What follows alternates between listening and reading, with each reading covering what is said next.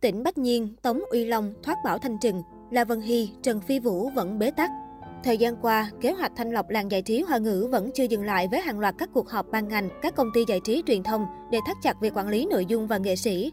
Mới đây, Tổng cục Quảng bá và Phát thanh Truyền hình Trung Quốc, gọi tắt là Quảng Điện, đã tổ chức cuộc họp ở Bắc Kinh về vấn đề quản lý thù lao của phim truyền hình.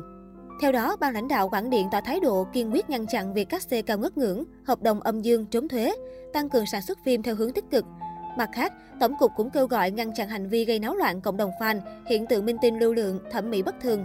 Ngoài ra, hội nghị cũng ủng hộ việc phát huy hết vai trò của giới phê bình văn nghệ, dẫn dắt mạnh mẽ định hướng thẩm mỹ đúng đắn.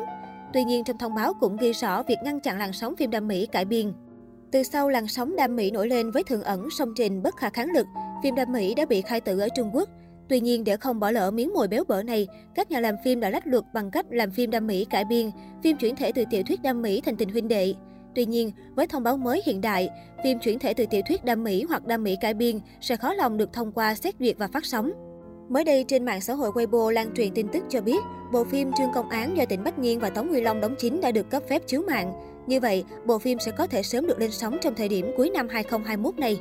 Trước đó, Trương Công Án từng được xếp vào danh sách các phim đam mỹ cải biên trong năm 2021. Nên sau khi Cục Quản điện có quy định thắt chặt việc lưu hành phim đam mỹ cải biên, thì Trương Công Án cùng loạt phim như Hạo Y Hành, Vai trái có cậu, Độc thầm, Sát phá lan đã bị xếp xó. Thế nhưng không phải Trương Công Án may mắn thoát được đợt thanh tra này, mà nhờ từ đầu bộ phim không đi theo hướng đam mỹ. Trương Công Án thuộc đề tài trinh thám, phá án cổ trang khá hấp dẫn, được chuyển thể từ tiểu thuyết của Đại Phong Quát Quá. Nội dung kể về chàng lễ bộ Thị Lan Lan Giác, tỉnh Bách Nhiên và cậu thư sinh nghèo Trương Bình, Tống Uy Long cùng nhau giải mã những bí ẩn xung quanh những vụ án kỳ lạ mà họ gặp phải. So với các phim đam mỹ cải biên khác thì Trương Công Án chỉ là bộ phim có hai năm chính, cũng không lồng ghép yếu tố tình cảm giữa hai nhân vật chính. Đây được cho là phim bao thanh thiên phiên bản hiện đại, nội dung cũng thuần phá án chứ không xen lẫn nhiều yếu tố tình cảm. Vì thế đây cũng là một trong những lý do Trương Công Án qua được ải kiểm duyệt của Cục Quản điện. Đối với những bộ phim đam mỹ hiện tại, ngoại trừ Thiên quan Tứ Phúc vẫn đang tiếp tục ghi hình, những bộ phim khác đã có kế hoạch tạm hoãn, đồng thời cũng không cập nhật thêm bất cứ hình ảnh hậu trường nào. Điển hình là Hạo Y Hành của La Vân Hy và Trần Phi Vũ.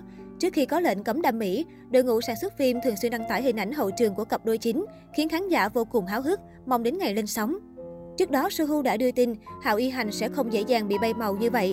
Đoàn phim đã chuẩn bị sẵn phương án dự bị. Cụ thể, đoàn làm phim Hạo Y Hành của La Vân Hy Trần Phi Vũ được cho là đã chuẩn bị cho việc sửa đổi kịch bản để tác phẩm có cơ hội lên sóng. Theo đó, vai nữ của Trần Giao được đẩy lên thêm nhiều đất diễn hơn. Các cảnh nam nam giữa La Vân Hy và Trần Phi Vũ cũng bị cắt bớt. Thông tin kể trên khiến người hâm mộ không khỏi phiền lòng vì phim chuyển thể đam mỹ một khi mất hết cảnh nam nam thì sẽ không còn thú vị. Mặt khác, việc đẩy nữ phụ lên thành chính vốn là điều mà các fan đam mỹ tối kỵ và không muốn thấy trong tác phẩm chuyển thể. Ngoài Hạo Y Hành, các bộ phim khác vẫn chưa có thông tin về việc ứng phó trước quy định ngặt nghèo của quản điện. Theo dòng sự kiện, netizen cho rằng có lẽ vì chờ mãi mà không thấy Hạo Y Hành lên sóng nên mới đây, nam chính Trần Phi Vũ đã nhuộm tóc để sụp sịch ghi hình cho bộ phim ngôn tình mới mang tên Bật lửa và váy công chúa. Với tình hình hiện tại, nhiều fan đùa rằng Trần Phi Vũ đã hết kiên nhẫn nên đành bỏ rơi La Vân Hy để tìm công chúa mất rồi.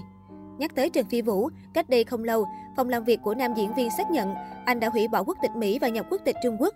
Thông tin này nhanh chóng gây xôn xao trên mạng xã hội, thậm chí khiến nhiều người không khỏi bất ngờ.